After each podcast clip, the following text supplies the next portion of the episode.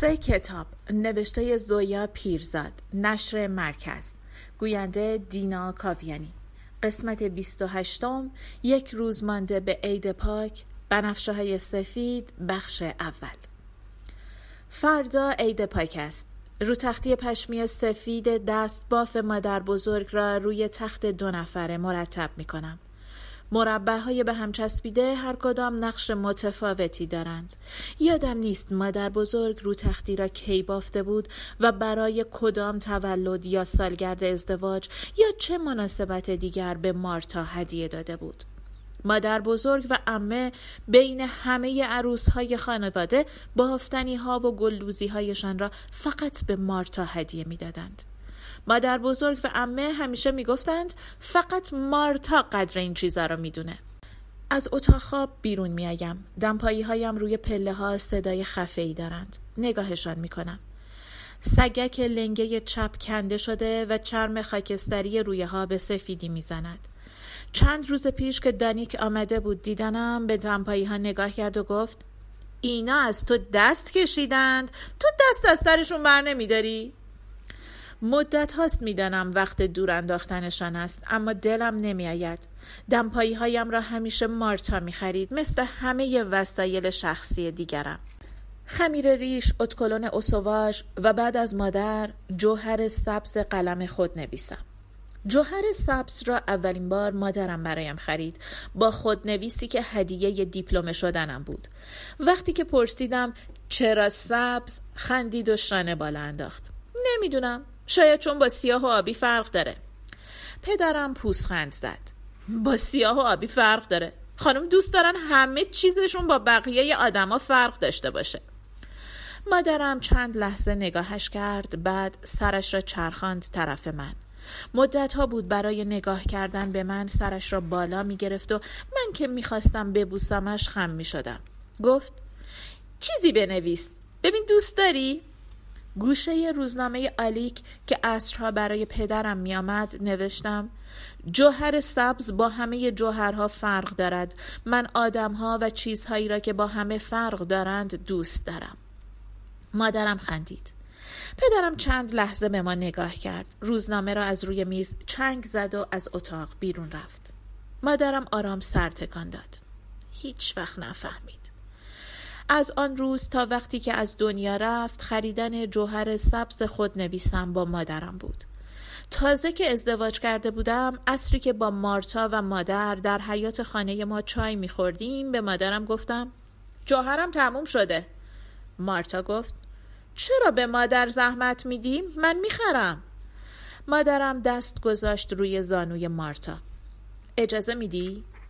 بعد خنده معذبی کرد. چند بار دست کشید روی دامنش، انگار بخواهد لکی را پاک کند. هیچ وقت برای ادموند هیچ کاری نکردم. از بچگی همه کاراشو خودش میکرد. صبح بلند میشد، صبحونه درست میکرد، میخورد و میرفت مدرسه. برای منم صبحانه میذاشت روی میز. مارتا معذب برگشت به من نگاه کرد. بعد از جا بلند شد. چای میل دارید؟ به صبحانه هایی که درست کرده بودم فکر کردم. صبح‌های زود بهترین وقت روزم بود. خانه ساکت بود و از حیاط صدای جیک جیک یک نفس گنجشکا می‌آمد که لابلای شاخ و برگ درخت‌های نارنج جولان می‌دادند. از اتاقم بیرون می‌آمدم. در اتاق مادرم را آرام باز می‌کردم و سرک می‌کشیدم. خواب که بود دوست داشتم نگاهش کنم. همیشه روی شکم می‌خوابید و بالش را بغل می‌کرد. گاهی توی خواب لبخند می‌زد. فکر میکردم حتما خواب خوبی میبیند. عصر که میپرسیدم دیشب خواب چی دیدی، چشمهایش را ریز میکرد و میگفت خواب پسری را که سرک کشیده بود توی اتاق مادرش. میگفتم خواهش میکنم راست بگو. و مادرم خوابهایش را برایم تعریف میکرد. تقریبا همیشه توی دشت بزرگی میدوید یا بالای جنگل پرواز میکرد. بزرگتر که شدم فکر کردم حتما خوابهای بد هم می دیده. خوابهای بد را هیچ وقت برایم تعریف نمی کرد. صبحهای زود آشپزخانه فقط مال من بود. چای درست می کردم، بساط صبحانه را روی میز می چیدم و تمام مدت با خودم حرف می زدم. گاهی خودم بودم، گاهی آدم‌های دیگر. پدرم، مادرم، معلم‌ها، عمه یا مادر بزرگ. آدم‌های صبح‌هایم همون جوری بودند که دوست داشتم باشند. پدر مؤدب و مهربان بود، مادر بیشتر می‌خندید. معلم‌ها سختگیر نبودند. عمه و مادر بزرگ مادرم را دوست داشتند و من برای حرف‌های آدم‌ها همیشه جواب‌های معقول و درست داشتم. صبحانم را که می‌خوردم، خورده نان‌های روی میز را جمع می‌کردم، می‌بردم می‌ریختم روی هره پنجره آشپزخانه. چند دقیقه نگذشته سر و کله کبوترها پیدا میشد. تک تکشان را میشناختم و برای هر کدام اسم گذاشته بودم: بد اخلاق، خالخالی، آقا شکمو و خانم بزرگ. خوردنانها را که میخوردند یکوری نگاه هم میکردند، انگار هنوز منتظر باشند. بعضی روزها که مادر بیدار میشد و به آشپزخانه میآمد، با هم مهمان بازی میکردیم. چایش را میریختم، میگذاشتم جلویش و میگفتم: بفرمایید خانوم. سرش را خم میکرد و میگفت: متشکرم آقا، ببخشید که موشونه نکرده خدمت رسیدم. وقتهایی که هنوز خوابالود خیره میشد به ظرف شکر یا فنجان چای، دوست داشتم تماشایش کنم. خیره ماندنش اگر زیاد طول میکشید، دستم را جلوی صورتش تکان میدادم و میگفتم: کوکو. میخندید و من نمیتوانستم تصمیم بگیرم صبح‌های با مادر را بیشتر دوست دارم یا صبح‌های با کبوترها را. به آشپزخانه میروم. قهوه جوش جای همیشگی است، آویزان به گیره بالای ظرفشویی. قاشق چایخوری را از کشوی سمت راست برمیدارم. شکر و قهوه ترک را از قفسه بالا پیمانه میکنم: یک قاشق شکر، یک قاشق قهوه، یک فنجان سرخالی آب. بعد از 4 سال هنوز باید حواسم را جمع کنم. گاهی که حواسم پرت سکوت خانه می شود یا نگاهم به عکسی می افتد و فکرم پی خاطره‌ای می رود، دستهایم به عادت 20 و چند ساله 2 فنجان قهوه درست می کنند. خالی کردن فنجان دوم توی ظرفشویی عذاب است.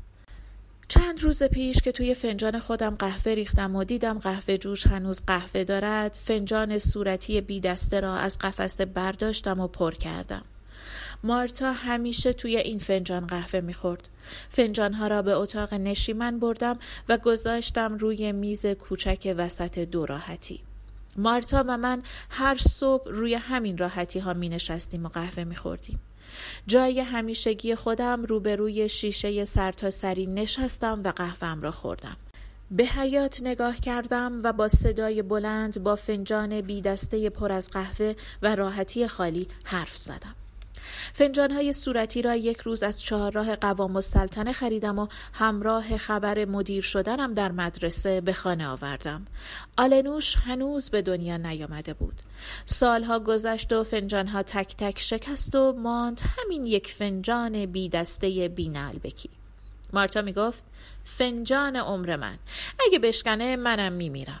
میخندیدیم و حالا در اتاق نشیمن جای همیشگیم می نشینم و به حیاط نگاه می کنم. چند تا گنجشک توی خاک ترک خورده باغچه این طرف و آن طرف می پرند.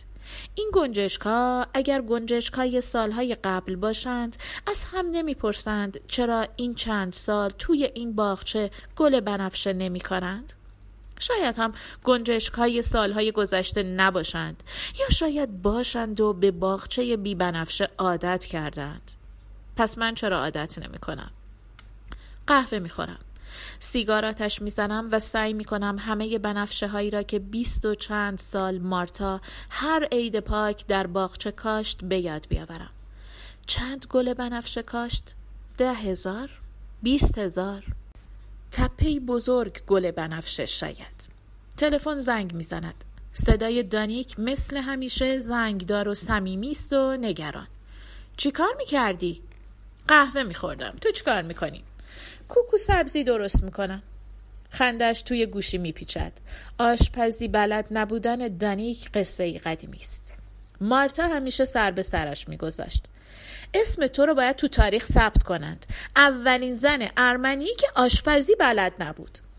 آلنوش دانیک را بغل می‌کرد و می‌بوسید. ناراحت نباش خاله دانیک، برای اینکه تو تنها نباشی منم تصمیم گرفتم هیچ وقت آشپزی یاد نگیرم. مارتا نگاهش را به سقف می‌دوخت و می‌گفت پناه بر خدا و ستایی می‌خندیدند.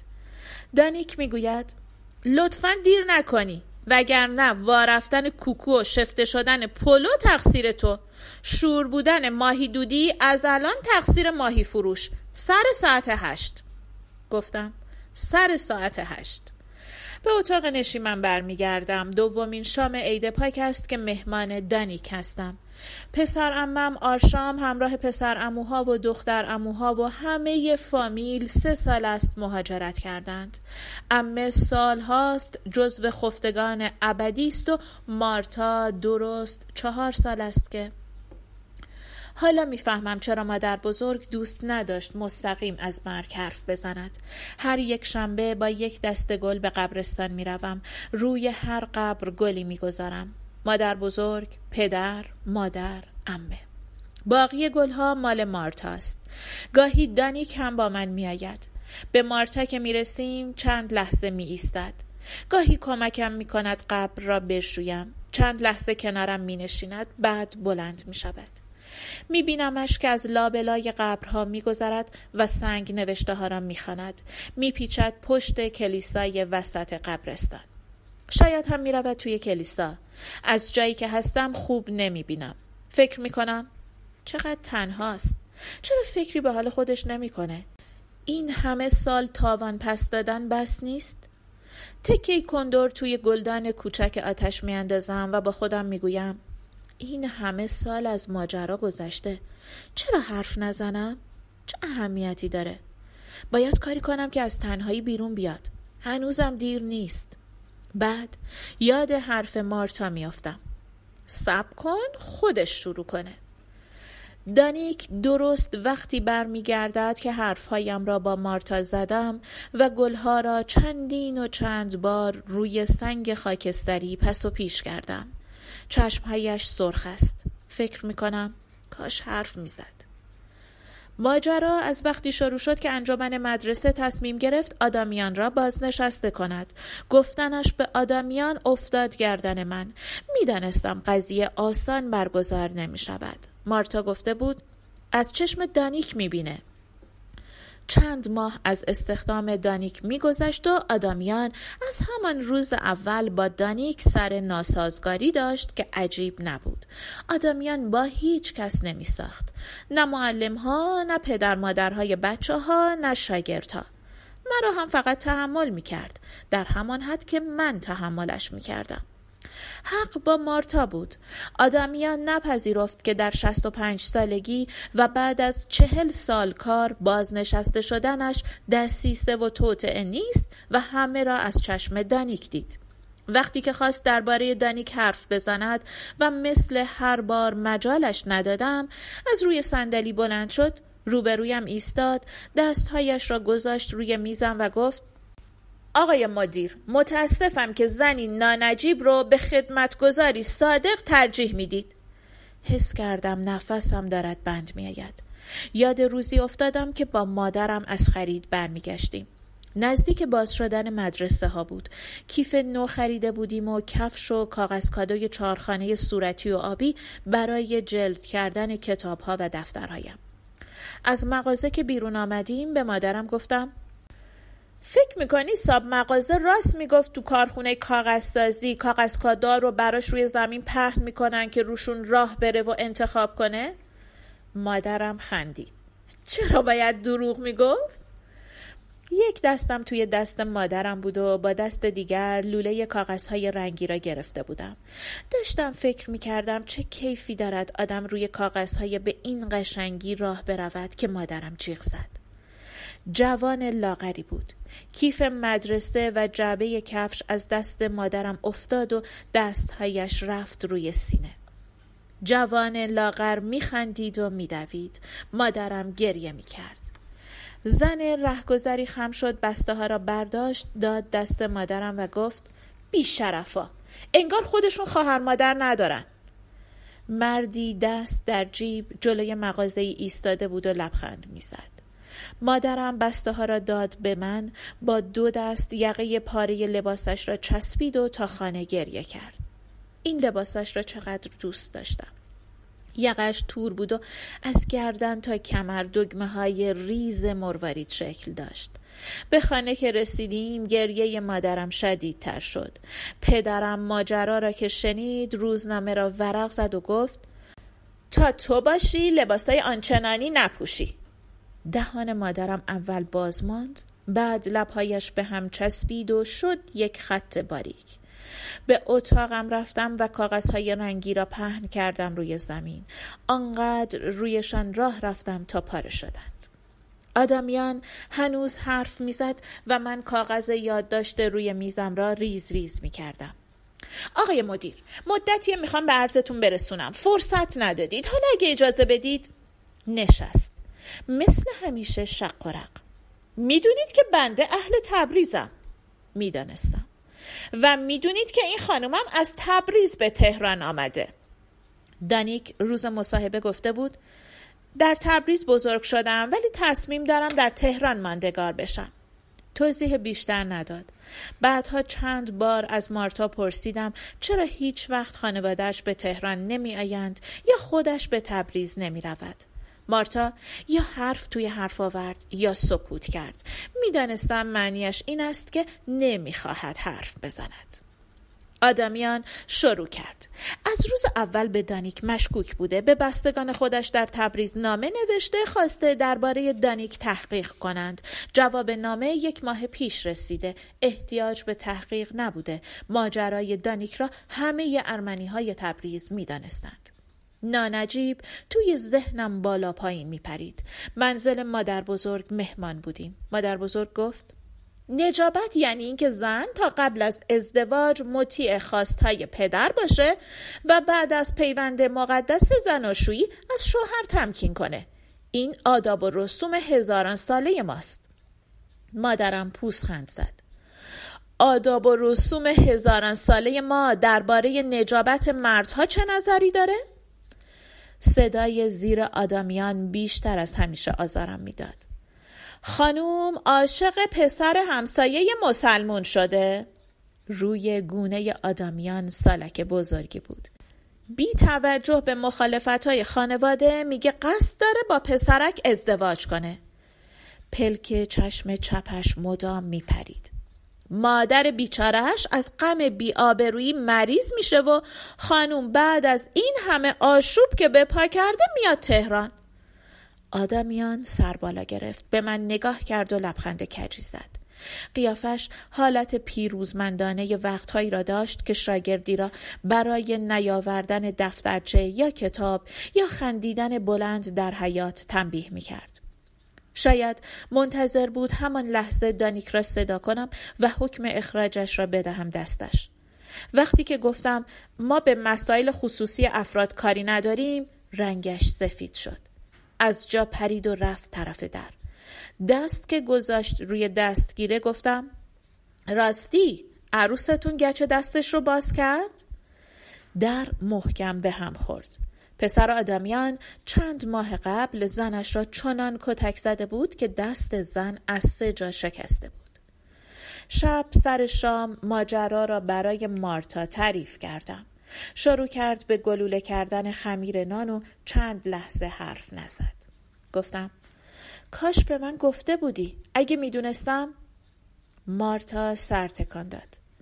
طفلک توی تبریز کم کشیده، حالا هم اینجا. چرا دست از سرش بر نمی دارن؟ شروع کرد به جمع کردن میز شام. هر بلایی که فکر کنی سرش آوردن. کتک خورده، کشیش توی کلیسا تکفیرش کرده، بچه و بزرگ توی کوچه و خیابون تف کردن توی صورتش. صدایش می لرزید. پسر خالش خواسته بکشدش. بشقاب ها را گذاشت توی ظرفشویی و چرخید طرف من. فکرشو بکن، به دانیک گفته ما چه چیزمون کمتره؟ هیچ وقت مارتا را اینقدر عصبانی ندیده بودم. دستهایش را که گرفتم سرش را گذاشت روی شانه هم و زد زیر گریه. ادموند کمکش کن، خواهش میکنم. روز بعد در انجمن مدرسه ساعتها بحث کردم. به خانه که برمیگشتم با خودم فکر کردم چرا از دانیک دفاع کردم؟ برای خودم؟ برای خودش؟ برای مارتا؟ رفتار دیشب مارتا عجیب نبود؟ یعنی اونقدر دانیکو دوست داره که حاضر شده از اشتباهش بگذره؟ اشتباه که نه. برای مارتا کار دانیک اشتباه نیست، گناهه. کار دانیک واقعا اشتباه بود؟ گناه بود؟ نبود؟ کلافه بودم. شب آلنوش را که خواباندیم با مارتا حرف زدم. چند دقیقه ساکت نشست. بعد گفت نمیدونم.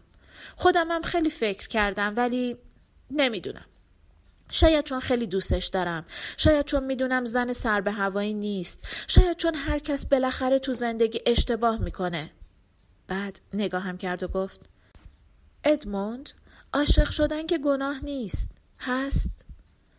2 روز بعد در حضور آدامیان دانیک را به عنوان ناظم مدرسه معرفی کردم. آدامیان بی خداحافظی رفت.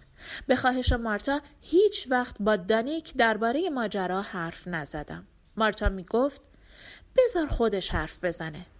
دانیک هیچ وقت حرف نزد. یک شنبه هایی که دانیک با من به قبرستان می آید، کنارم می نشیند، دست می کشد روی سنگ قبر و برایم از مارتا حرف می زند. از خاطره های کوچک، از اتفاق های بامزه. روزی که با هم رفتند پارچه بخرند و دانیک به زور مارتا را مجبور کرد به جای پارچه قهوه‌ای پارچه سفیدی بخرد با خالهای قرمز و زرد. آلنوش که لباس آستین کوتاه را تن مادرش دید گفت خیلی خوشگل شدی، این آب نبات. لباس آستین کوتاه را خوب به یاد دارم. هر بار می‌خواستیم جایی برویم، آلنوش به مارتا میگفت لباس آب نباتی رو بپوش. کنار قبر مارتا به دانیک نگاه میکنم و فکر میکنم خودم حرفش را پیش میکشم. فردا یا پس فردا. شاید هم همین امروز وقت برگشتن. کرخم و خوابالود. راه یک نواخت و خسته کننده است و من فقط به خودم فکر میکنم. برای چه به خانه برمیگردم؟ در خانه کی منتظرم است؟ من منتظر چی هستم؟ فقط شاید نامه گاه به گاهی از آلنوش. به خانه که میرسم قهوه میخورم، کتاب میخوانم، چیزی میخورم، پیراهنهایم را اتو میکنم، زندگی میکنم و با خودم میگویم فردا حتما با دانیک حرف میزنم. گنجشک‌ها هنوز توی خاک باغچه این طرف و آن طرف میپرند. تا ساعت 8 شب چه کنم؟ چند ساعتی بروم پیاده روی؟ فکر بدی نیست. بلند میشوم، فنجان قهوه‌ام را برمیدارم، میبرم آشپزخانه، میشویم، خشک میکنم، میگذارم توی قفسه. حواسم هست که کلید خانه را بردارم. مارتا میگفت من اگه نباشم تو هر روز میمونی پشت در. با خودم میگویم حالا که نیستی حواسم هست کلیدو بردارم. محمد پسر علی آقا بقال سر کوچه سلام می کند. خسته نباشید آقای مدیر. جواب سلامش را می دهم. چه کردم که خسته باشم؟ مدت هاست زیاد از خانه بیرون نمی روم. بعد از مارتا مدرسه را عملاً دانیک اداره می کند و من فقط اسمن مدیر هستم. صبحا به دانیک تلفن می کنم. همه چیز امن و امانه؟ کاری با من نداری؟ خنده زنگدارش توی گوشی میپیچد. کاری ندارم. بعد گاهی همان روز، گاهی صبح روز بعد تلفن زنگ میزند. ادموند لطفاً زود بیا، مسئله پیش اومده، تو باید باشی. میدانم که به بودن من احتیاجی نیست. میدانم که دانیک از پس همه کارها برمیآید. میدانم که فقط میخواهد بندهایم با دنیای بیرون پاره تر از این که هست نشود و حس میکنم خستم. خیلی خسته. با محمد حرف میزنم و یادم میافتد که ازدواج کرده و من هنوز هدیه ازدواجش را ندادم. پایان قسمت 28.